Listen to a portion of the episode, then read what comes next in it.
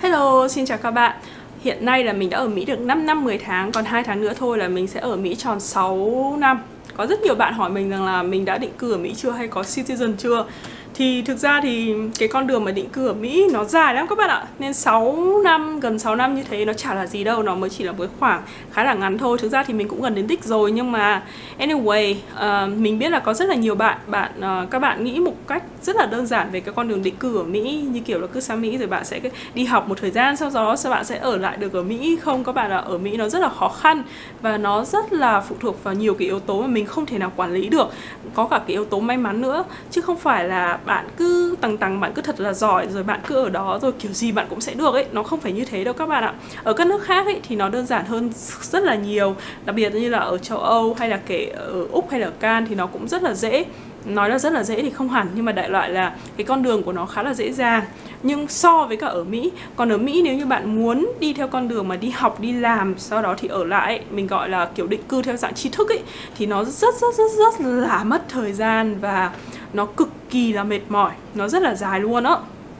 Thế nên trong cái video này thì mình muốn nói cho các bạn cái quy trình của nó như thế nào để cho các bạn có thể uh, đặc biệt là dành cho các bạn du học sinh hay là các bạn mới sang Mỹ đi học thì các bạn thì có thể lường trước được cái con đường phía trước như thế nào. Tại vì mình đã gặp rất là nhiều bạn các bạn nghĩ quá đơn giản các bạn không tìm hiểu gì cả và sau đó các bạn bỏ lỡ rất là nhiều thứ à, bây giờ thế giới nó cũng phẳng rồi nên mình biết là có nhiều bạn du học sinh các bạn đến các cái nước phát triển hơn. Mục đích một là cũng là để học và cái thứ hai là để tìm cái con đường định cư sau này. À, mình thấy cái việc đấy nó cũng không có gì là sai trái cả miễn là bạn uh, trong cái khả năng của bạn và bạn làm theo đúng pháp luật ở nước sở tại và ở Việt Nam thì nó cũng bình thường thôi nó cũng không có gì uh, đáng ngại. Vì vậy nên mình muốn trao đổi thẳng thắn với các bạn để nếu như các bạn có một cái ý định đó thì mình sẽ nói cho các bạn cái con đường phía trước nó như thế nào để các bạn chuẩn bị tinh thần nhá uh, ok. Thì đầu tiên à, đối với các bạn du học sinh mình nói các bạn du học sinh trước tại vì đây là con đường phổ biến hơn. Tuy nhiên thì có những cái bạn là các bạn không cần phải là du học sinh tức là các bạn apply trực tiếp sang để đi làm và sau đó các bạn ở lại. À, thì mình không nói đến trường hợp là, à không mình sẽ nói sau mình sẽ nói uh, sau đấy một chút. Còn chủ yếu mình tập trung với các bạn du học sinh thôi tại vì đó là trường hợp của mình.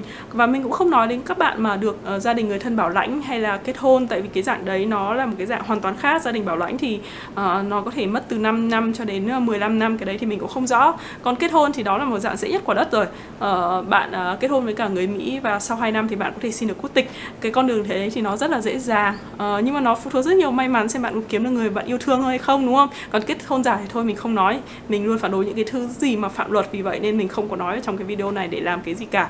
Uh, cho nên trong cái video này thì mình chỉ nói về du học sinh thôi nhá. Ok du học sinh thì đầu tiên các bạn đến để đi học. Uh, visa du học thì các bạn đã biết rồi. Um, thì ở Mỹ sau khi mà bạn đi học xong ấy Ờ, trong cái quá trình học thì nó vẫn có cho bạn đi thực tập vào các cái mùa hè. Thì mình không muốn nói quá nhiều đến cái quy trình này, nhưng mà đại lại là bạn có cơ hội để bạn có thể thực tập. Và ở Mỹ thì không có cho du học sinh đi làm ở bên ngoài campus, chỉ đi, chỉ cho bạn đi thực tập thôi. Tức là bạn không thể đi ra ngoài rồi làm ở nhà hàng hay là đi làm nail hay các thứ đâu. Thế nên các bạn bảo là đi Mỹ mà đi du học rồi để đi làm thêm để kiếm tiền trang trải học phí và sinh hoạt phí thì gần như là nó hơi bị mơ mộng hão huyền. Tức là có thể là trang trải đủ cái tiền sinh hoạt cho bạn uh, ok. Nhưng mà đấy là đối với những bạn mà được uh, trả lương rất là cao ví dụ như là mình hồi xưa hoặc là assistant ấy thì lương một giờ của mình là 20 đô thì mình mới có thể chi trả được cái tiền chi phí uh, ăn học của mình một chút. Đấy, tất nhiên là mình cũng phải có học bổng và các thứ nữa thì mình mới trả được hết. Chứ còn bảo là bạn chỉ đi làm thôi mà chỉ để trả cái chi phí ăn học á Thì chỉ có thể là đi làm chui thôi. Uh, còn nếu không thì bạn chắc là phải học một trường rất là rẻ rẻ rẻ như là kiểu community college. Nhưng mà community college thì nó không có giả tiền bạn đi làm thêm ở trong campus mà nhiều như vậy được đâu. Thế nên nói chung là nó rất là vô vọng.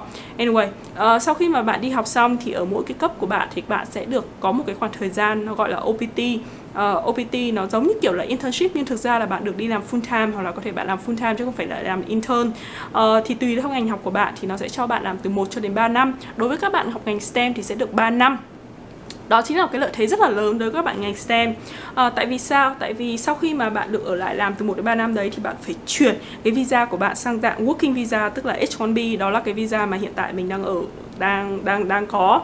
Cái working visa này H1B này nó có hai dạng. Một dạng là H1B cap và một dạng là non cap. Cap là những cái người mà apply cái visa phải đi qua cái hệ thống sổ số. Còn năn kép thì bạn không cần phải đi qua hệ thống sổ số. Uh, thì đa phần là tất cả các công việc bên ngoài đối với các cái private sector hay là uh, các công việc làm các công ty thì nó là dạng kép còn năn kép là khi bạn làm cho các tổ chức phi lợi nhuận ví dụ như là một cái cơ, một số các cái cơ quan của chính phủ này uh, các cái trường đại học hay là bệnh viện ấy thì bạn mới được vào năn kép thôi. Năn kép thì bạn có thể apply vào bất kỳ lúc nào trong năm uh, lúc nào bạn apply cũng được và thực ra cái quy trình apply nó cũng khá là dễ. Hay là nếu như bạn đi ra khỏi Mỹ sau đó bạn xin visa vào vào nước Mỹ thì nó là cái cách dễ nhất ấy. Nó không khác gì là xin visa du lịch đâu. Đặt một cái lệnh hẹn phỏng vấn sau đó đi phát là vài ngày sau nó có visa. Đấy là cách cực kỳ là dễ luôn. Uh, và cũng không phải để quay sổ số tức là người ta chỉ cần sponsor cho bạn nó phát là y như rằng bạn sẽ có visa ngay luôn. Còn đối với cap là gì? Cap thì nó khó khăn hơn. Là một năm ấy bạn chỉ được nộp visa duy nhất một lần vào tháng tư thôi. Và khi mà bạn nộp như thế, bạn sẽ phải đi qua một cái hệ thống sổ số. Một năm chỉ có 85.000 suất mà trong khi đó có thể đến đến 200 đến 300.000 suất. Cái này mình nói rất là nhiều rồi.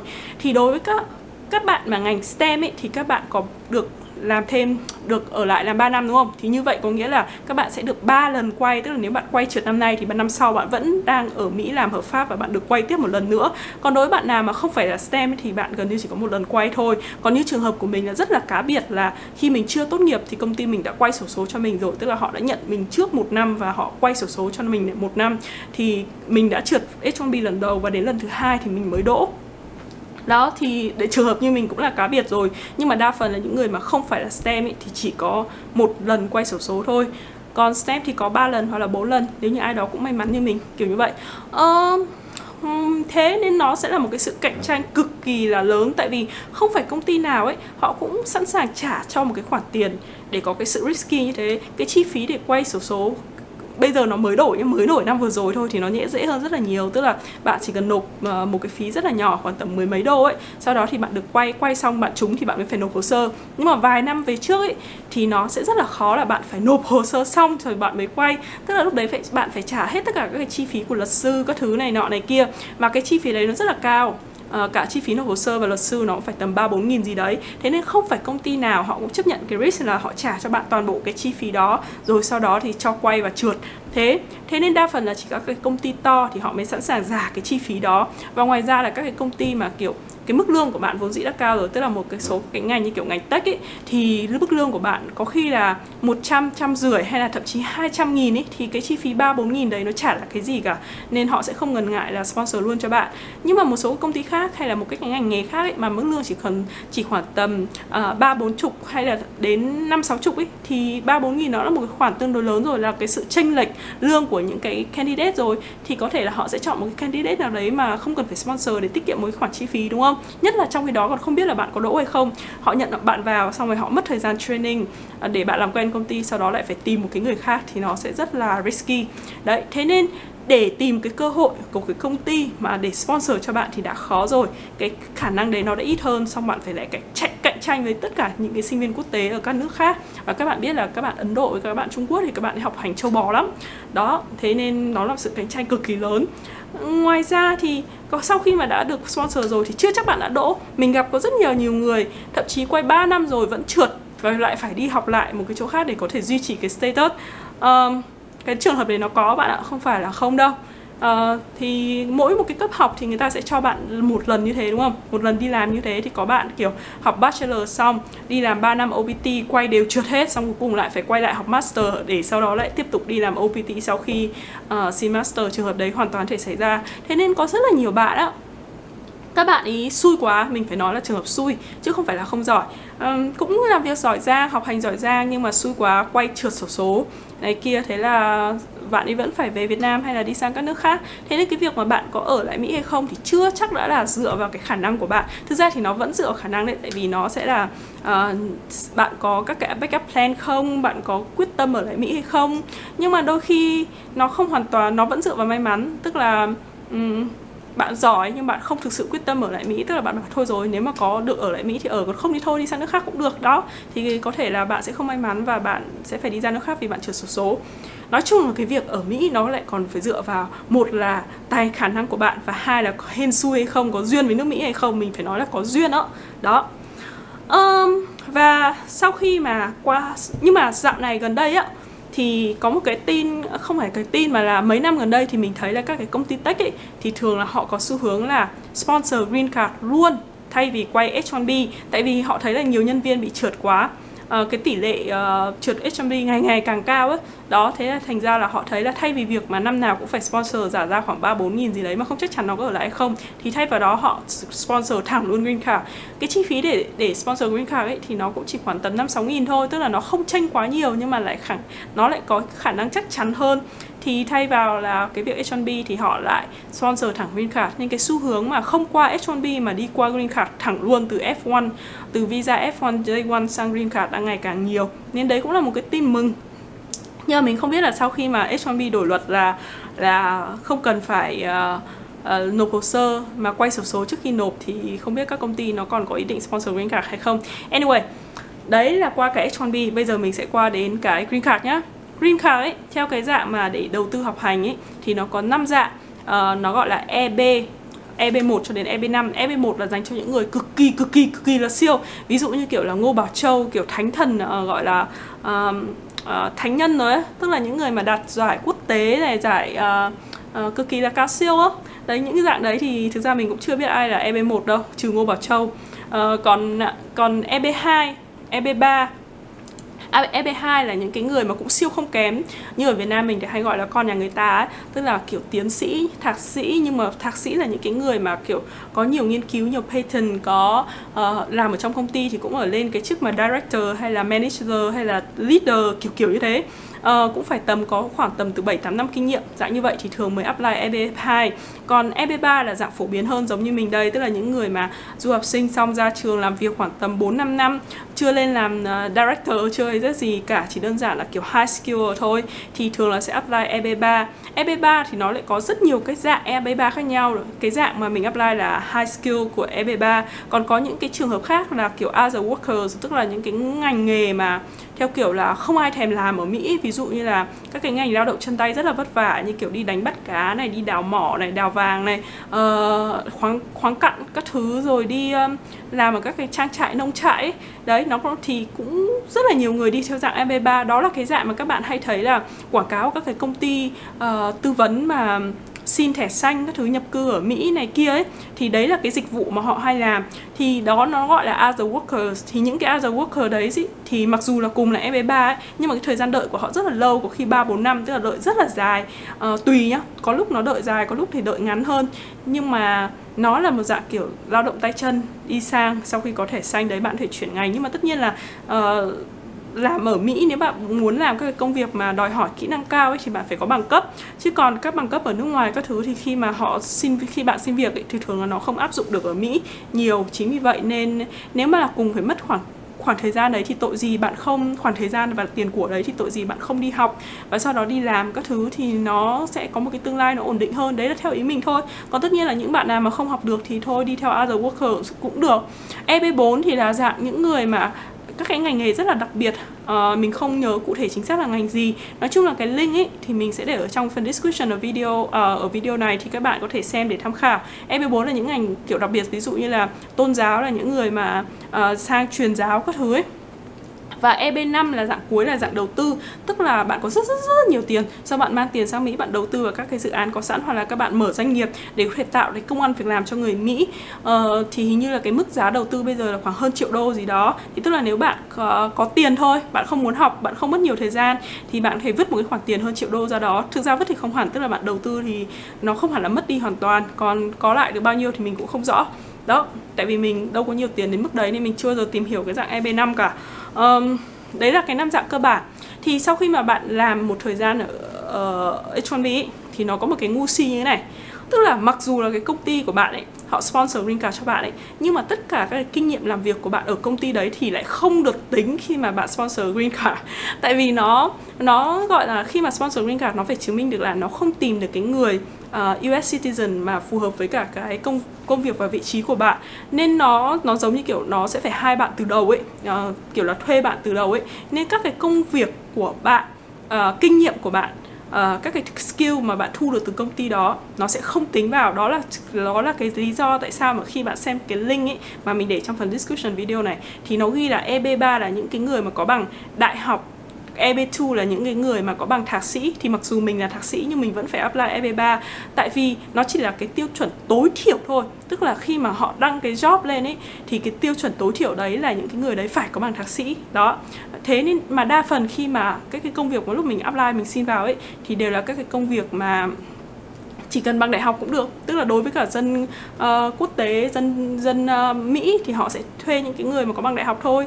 Dân quốc tế thì họ uh, họ sẽ thuê cả những người có bằng thạc sĩ kiểu như vậy. Thì nó chỉ là cái tiêu chuẩn tối thiểu thôi chứ không có nghĩa là bạn có bằng thạc sĩ một phát là bạn thể apply được cái EB2 mà nó phải có một cái chứng minh rằng là bạn hơn hẳn so với cả dân US citizen ấy. Thì vì chính vì thế những người mà apply uh, EB2 thường là phải ở một cái vị trí kiểu manager có một số lượng một số năm kinh nghiệm làm việc rất định rất là nhiều rồi thì họ mới apply ở cái dạng đấy thì mới đảm bảo thành công. Còn đa phần những cái bạn sinh viên khác ấy, mà kể cả đi làm vài năm năm, bảy năm đi chăng nữa mà chưa lên được cái vị trí director hay kiểu như vậy thì thường là các bạn ý chỉ apply ở EB3 thôi để có thể chắc chắn là cái, là bạn ý uh, cao hơn so với cả những US citizen khác.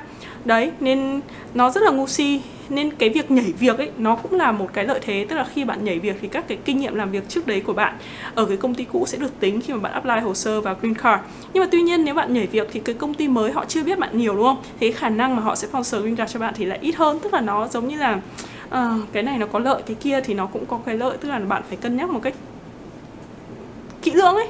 Đó thế nên có người nói rằng là du học sinh ở mỹ mà muốn đạt được mục đích các thứ thì phải tính toán ấy thì nó cũng đúng. Tức là bạn phải suy nghĩ rất là kỹ xem như thế nào. Hay là dư cái vụ mà H1B non cap hay là cap đó đó thì nếu như mà bạn tính kỹ giống như là mình hồi xưa lúc đấy mình cũng rất là ngây thơ. Mình uh, hồi đại học mình làm ở trong một cái research lab. Uh, lúc đấy thì giáo sư cũng bảo mình là mày ở lại làm tiếp đi. Thì nếu ở lại làm tiếp thì mình làm cho trường đúng không? Thì mình sẽ không cần qua sổ số. Mình sẽ vào thẳng luôn là H1B cap à, non cap thì có H1B luôn. Và sau đấy thì mình xin green card các thứ cũng dễ dễ hơn rất là nhiều nhanh hơn rất là nhiều. Nhưng mà hồi đấy thì mình lại kiểu máu làm bên ngoài hơn. Tại làm bên ngoài làm công trình thật thì bao giờ sẽ thích hơn là nghiên cứu đúng không? Thế là mình lại đi ra ngoài làm thế là phải đi quay sổ số quay sổ số nên mới có chuyện trượt. Đấy. Tức là nếu như mà bạn mà thực sự mà quyết định là trăm phần trăm bạn phải ở lại Mỹ thì bạn đã tính toán để đi theo một cái con đường nó khác rồi. Uhm, thì đấy là cái nhiều cái yếu tố mà bạn cần phải tính. Ok, bây giờ nói đến trường hợp là bạn không đi À, nói đến thời gian nhé Để apply ấy, gọi là apply green card một cái Nhưng cả cái quá trình này nó rất là dài. À, Như kiểu apply mà hồ sơ mà bảo lãnh người thân hay là kết hôn ấy Thì nó nhanh lắm. Bạn chỉ cần làm đúng một cái bước nó gọi là kiểu apply for green card thôi. Nhưng mà còn đối với cả cái việc học hành đi làm ấy Thì bạn phải qua 3 bước. Và thông thường tổng cái quá trình cho đến lúc bạn có green card ấy, thì nhanh cũng phải tầm từ 2 năm cho đến khoảng tầm 3 4 năm so với dạng A, EB2 và EB3 tức là tính từ cái thời điểm mà công ty bắt đầu nói rằng là luật sư tao muốn sponsor cho đứa này đứa này này. Xong luật sư bắt đầu chuẩn bị hồ sơ cho bạn thì nó cũng phải mất từ 2 cho đến 4 5 năm. Ờ, nó là tùy. EB2 thì thường là nhanh hơn là tại vì số lượng người apply ít hơn tức là mỗi năm họ có một cái số lượng nhất định ấy đó thì nếu mà ít người thì họ sẽ giải quyết nhanh hơn còn nếu nhiều thì bạn sẽ phải đợi. Có khi bạn sẽ phải đợi đến 2 3 năm thì bạn mới được nộp hồ sơ. Uh, không đến mức đến mức như không đến mức như vậy nhưng mà thông thường là bạn cũng sẽ phải đợi một thời gian như thế. Mà trước đấy thì cái quá trình mà để làm các cái thủ tục của công ty nó cũng rất là dài nó cũng phải mất từ ờ, uh, 10 tháng cho đến 16 18 tháng. Đấy sau đó thì bạn mới apply green card. Nói chung là tổng cái thời gian nó dài vô cùng tận. Mà đấy là đối với Việt Nam mình nó còn đỡ ấy. Chứ còn như kiểu Trung Quốc với Ấn Độ ấy thì có khi họ phải đợi từ 5 cho đến 15 năm luôn. Cực kỳ là dài các bạn ạ. Đó thế nên cái con đường này nó dài vô cùng tận. Còn đối với những bạn nào mà các bạn không đi học thì sao? Thì nó có một cái hay như thế này. Những bạn nào ấy mà à chưa nói xong, cũng như một dạng đặc biệt nữa là không cần công ty sponsor nhá. Đó là dạng EB2NIW đó là những người mà thường là phải học tiến sĩ tiến sĩ. Còn thạc sĩ thì cũng có thể, nhưng mà thạc sĩ phải rất là xuất sắc là bạn phải có phát minh phải có patent, phải có rất nhiều bài báo nghiên cứu. Tức là mặc dù là bạn chỉ có bằng thạc sĩ thôi Nhưng mà cái đóng góp của bạn cho chuyên ngành của bạn cũng không khác gì tiến sĩ là mấy Thì bạn mới có thể apply được cái dạng này. Tức là về căn bản bạn không cần công ty nào sponsor cho bạn cả Mà là bạn tự apply, bạn tự xin thẻ xanh. Ờ, nên nếu bạn là tiến sĩ không nhất thiết là tiến sĩ ở mỹ nhé tiến sĩ ở bất kỳ các cái nước nào cũng được. Ở nước nào cũng được miễn là bạn có bài báo nghiên cứu quốc tế này có patent này có các cái research này có citation kiểu kiểu như thế. Thì nó có một cái số lượng bao nhiêu đấy thì ở mỹ có một số các cái công ty luật họ sẽ evaluate cái hồ sơ của bạn và họ xem xem là nó có khả năng apply không thì họ sẽ nhận và nhận làm hồ sơ cho bạn hoặc là có thể bạn tự làm hồ sơ. Mình cũng quen nhiều anh chị các bạn anh chị cũng tự làm hồ sơ. Thì cái dạng đấy nó là EB2 NIW uh, ờ, NIW đấy uh, National Interest Waiver thì phải. Đấy có hết ở trong cái link mình gửi đấy nên các bạn có thể xem. Thì dạng này dành cho những người rất là siêu sao. À, tiến sĩ tiến sĩ là mình luôn thấy là siêu rồi tại vì quả thực học rất là khổ và rất là vất vả. Nên mình luôn luôn rất là nể những ai mà có thể học được tiến sĩ. Đấy thì những người như thế thì có thể apply dạng đó. Còn nếu như bạn không đi học ấy và không đi làm ở Mỹ thì cũng không sao cả. Nó có những cái dạng khác ví dụ như là thay cho H1B ý, tức là H1B là dạng working visa đúng không? Thì cái dạng này thì thường là các công ty tại vì cái vấn đề của nó ấy là nó phải thông qua cái sổ số nên đa phần là các công ty sẽ phải làm việc với bạn một thời gian thì họ mới quyết định là có sponsor cho bạn hay không. À, vì vậy nên thường là họ sẽ nhận các du học sinh mà có khả năng ở lại làm việc sau khi sau khi đi làm mà không cần sponsor visa để làm thử bạn đã thì họ mới sponsor. Còn ngoài ra ấy, thì thỉnh thoảng phải có rất là ít trường hợp mà là họ tuyển thẳng H1B từ nước ngoài. Nhưng mà trường hợp này ít lắm. Đa phần là chỉ ở các trường đại học ờ, hay là các cái bệnh viện tức là ở trong các trường hợp mà năn cap ấy năn cap thì là họ apply visa thì cái visa của họ rất rất là đơn giản như mình nói để apply từ nước ngoài thì cũng không khác gì visa du lịch xin cực kỳ nhanh gần như là bạn xin một phát bạn thể apply vào vào được luôn ấy. Đấy thì nếu như mà bạn từ nước ngoài vào thì bạn có thể xin việc ở các trường đại học này hay là các cái bệnh viện hay các thứ thì cái khả năng mà bạn được apply xin được visa H1B thì nó cũng có mình cũng phải gặp được đến ba trường hợp như vậy rồi. Nhưng mà nói chung là nó vẫn rất là cạnh tranh tại vì về căn bản thì uh, tại vì mình thấy là chủ yếu là cái công việc của Mỹ nó khá là đặc thù ấy. Nên nếu như bạn không có kinh nghiệm ở Mỹ không có công việc học tập làm việc ở Mỹ thì nó hơi khó để để hòa nhập vào và ngay lập tức bạn thể làm việc được luôn. Nhưng mà tất nhiên đấy là chỉ là tùy thuộc vào ngành nghề thôi nhưng ngành của mình thì rất là khó. Nhưng các ngành khác thì có thể là dễ hơn nhiều. Đấy mình cũng gặp ba trường hợp mà được apply H1B non cap trực tiếp từ từ châu Âu và từ Nhật sang rồi. Um, còn ngoài ra thì có một dạng nữa là mình thấy đa phần là những người Việt Nam uh, sang thì hay đi dạng này. Đó nó gọi là visa L1 tức là uh, external exchange tức là đại loại như kiểu uh, một cái công ty ở Mỹ nó có trụ sở ở một nước khác. Bạn làm việc ở cái trụ sở ở nước khác đấy trong vòng ít nhất một năm thì bạn có thể exchange tức là bạn có thể chuyển vào cái công ty ở Mỹ uh, thì một cái anh mình quen anh ấy cũng làm ở FPT của Việt Nam uh, anh ấy lên làm manager hay là director gì đấy ở FPT Việt Nam rồi và sau đó thì anh ấy làm cho một client ở Mỹ của FPT và sau đó anh được chuyển thẳng ra chuyển thẳng sang trụ sở ở Mỹ, FPT ở Mỹ, FPT có trụ sở ở Mỹ mà. Đấy thì cũng là một con đường nếu như bạn làm FPT Việt Nam sau đó thì bạn xin chuyển sang FPT ở Mỹ. Đấy thì anh đấy cũng đi theo cái con đường đấy. Thì cái visa L1 ấy, thì căn bản nó cũng tương tự như H1B nhưng mà thay vào một cái là mỗi năm thì phải extend một lần thay cho 3 năm extend một lần. Và con đường tiếp theo đi lên thẻ xanh thì nó cũng tương tự như thế. Nhưng mà nó có một cái khác như thế này nó khá là hay. Là visa L1 ấy, thì spouse của L1 tức là uh, vợ chồng con cái của L1 ấy, thì có thể đi làm à, không phải vợ không phải con cái vợ chồng thôi thì có thể đi làm. Còn spa của H&B thì không được đi làm. Ví dụ như là chồng mình thì không được phép đi làm ở Mỹ tại vì chồng mình là dependent của mình thì không được phép đi làm ở Mỹ. Còn cái anh đấy vợ của anh ấy sang đây thì chị ý được phép đi làm ở Mỹ. Nó là cái sự khác nhau như thế. Tương tự giống như kiểu cái visa F1 ấy visa student ấy thì F1 International Student F1 thì đa phần đấy là các trường hợp mà đi tự túc với cái thứ ấy thì spouse của những người đấy thì sẽ không được đi làm.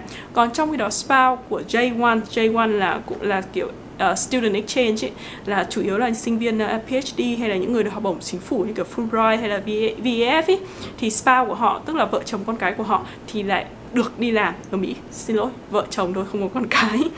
Đó thế nên nó hơi khác khác nhau một tí. Nhưng các bạn thấy không? Nó là một cái sự rất là dài dòng. Đấy chỉ cần nói thôi là mình đã thấy mệt rồi. Bây giờ mình so sánh các nước khác nhá. Mình tức là cách đây lúc mà 3 năm, mình không biết là mình đỗ hay trượt H1B thì mình có tìm hiểu được cả ở Can và ở Úc nữa thì mình thấy là ở Can và Úc nó dễ hơn rất rất rất là nhiều. Thứ nhất là vợ chồng con cái, lại vợ chồng con cái, vợ chồng ở của những người đi học đi làm ở Can và Úc thì đều được đi làm. Như thế là nó đã là một cái lợi rất là nhiều về cái khoản mà lo kinh tế gia đình rồi. Tức là nếu bạn không có định cư nhưng trong quá trình bạn đi học các thứ đấy thì uh, vợ vợ và chồng bạn vẫn được tiếp tục đi làm ở các nước đấy. Thế là vẫn có thể lo được chi phí trong gia đình chăm sóc con cái. Nhưng ở Mỹ thì cái đấy nó rất là khó rất là hạn chế đúng không? Và cái thứ hai là ở can ở mỹ cái cái cơ chế định cư của nó nó không phải dựa may mắn như ở mỹ như kiểu phải sponsor này kia xong phải quay sổ số mà nó lại phải dựa vào xét điểm tức là nó hoàn toàn dựa vào cá nhân của bạn. Bạn không cần phải phụ thuộc vào thằng nào hết. Bạn chỉ cần dựa vào cá nhân của bạn thôi. Tất nhiên là nếu như bạn được sponsor thì bạn sẽ được cộng điểm. Nhưng không có nghĩa là không được sponsor thì bạn sẽ không có cơ hội. Bạn vẫn có cơ hội, chỉ là nó sẽ giảm xuống một chút thôi. Thì cái hệ thống xét điểm ở Canada và Úc thì nó na ná giống nhau. Tức là nó có cái tiêu chí nó tương đương là, tương đương như nhau. Ví dụ như là bạn được bằng cấp càng cao thì bạn sẽ được càng cộng nhiều điểm. Tiếng Anh của bạn càng giỏi thì bạn cũng sẽ được càng nhiều điểm.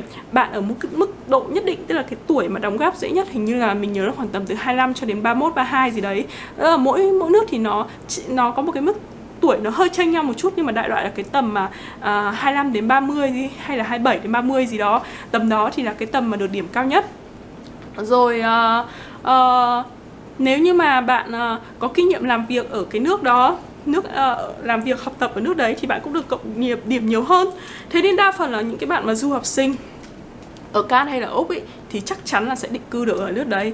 Tại vì bạn chỉ cần thi được điểm tiếng Anh. Điểm tiếng Anh thì cả hai nước hình như là đều 8.0 overall thì là mức điểm cao nhất.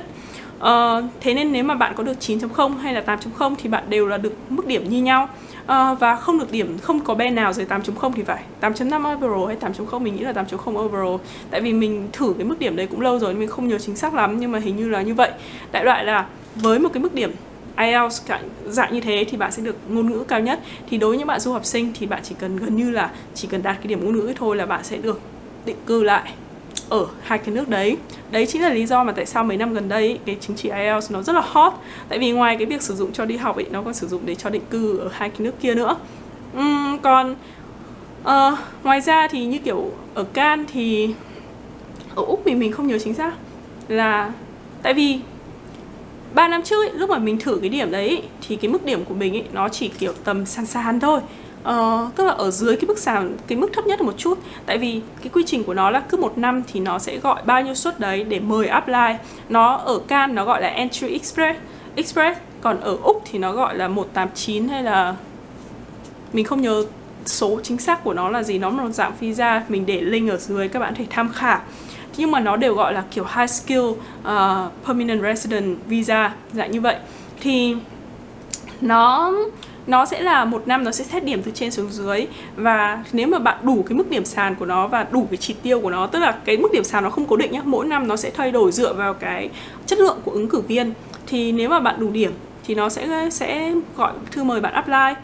Nhưng mà ở úc nó khác ở ca một chút chút là ở úc ấy nó dựa vào ngành nghề. Tức là ở can ấy thì nó cũng có là nó có một list các ngành này. Nếu bạn ở trong ngành này thì bạn được apply. Thì đa phần là có cái ngành liên quan nó nó cần phải kiểu high skill một chút thì nó sẽ apply. Nhưng mà không nhất thiết là phải là ngành STEM. Còn ở trong ở úc ấy thì nó lại chia cụ thể ra chỉ tiêu của từng ngành một.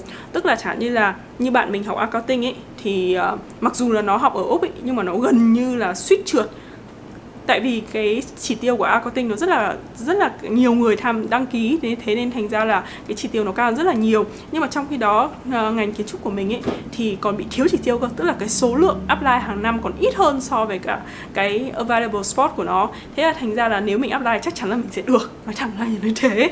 Đấy thế nên nó nó tùy thuộc vào ngành nghề nên ở úc có khi lại dễ hơn và ở can có khi lại dễ hơn, nó tùy thuộc xem là bạn làm cái ngành nghề gì. Và quy trình là đơn giản là nếu mà cái bằng cấp của bạn càng cao thì bạn sẽ càng nhiều điểm. Thì trong 3 năm 3 năm trước nhá, thì mình nhớ lúc đấy mình vừa mới ra trường, mình ờ, xem cái điểm ở can của mình thì mình hơi bị thiếu thiếu một chút. Tức là mình không chắc chắn là mình sẽ được gọi hay không.